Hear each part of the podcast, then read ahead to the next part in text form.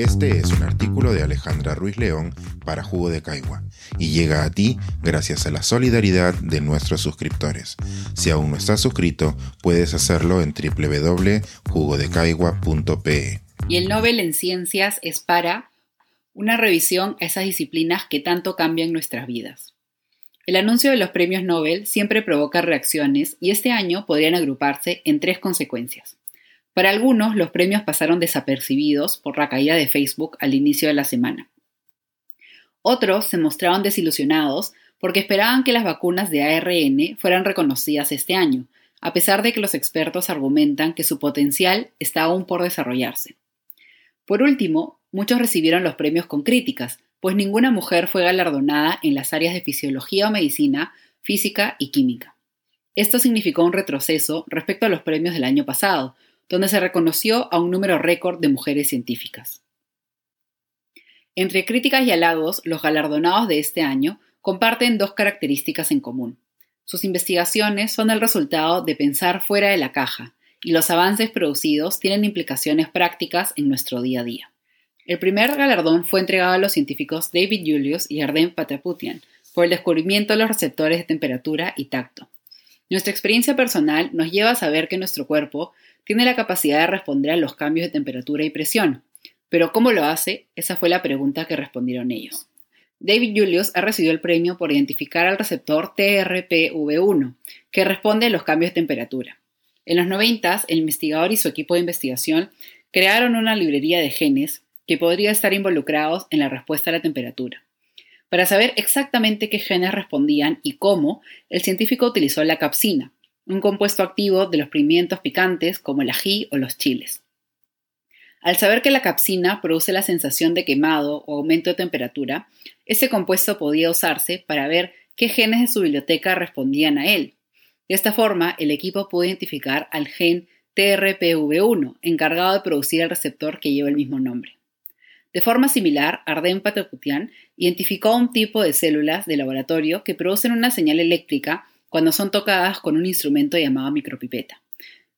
Inicialmente, los investigadores identificaron 72 potenciales receptores, los cuales fueron descartados uno por uno hasta descubrir el receptor piezo 1 y posteriormente piezo 2 como los involucrados en la respuesta al tacto.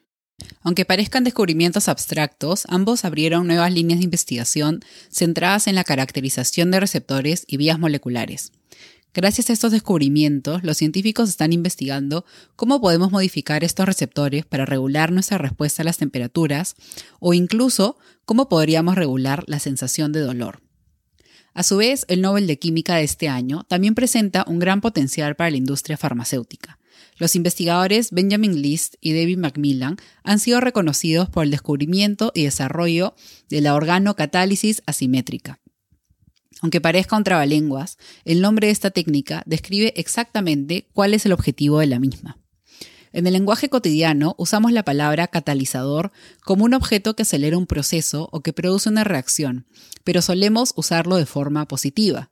Sin embargo, en los procesos químicos, estos catalizadores no siempre producen solo beneficios. En muchos casos, también producen otros residuos que pueden ser perjudiciales o que no tienen provecho alguno. Antes del descubrimiento de List y Macmillan, los científicos solo utilizaban metales o enzimas como catalizadores.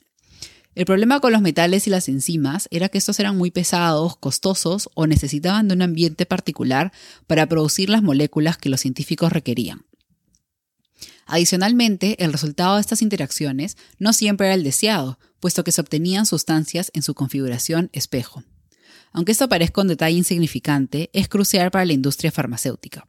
Uno de los casos más trágicos en los cuales se obtuvo una molécula en su configuración errónea fue la distribución de la talidomida en los 60, un medicamento ahora retirado del mercado que impactó en el desarrollo de los fetos.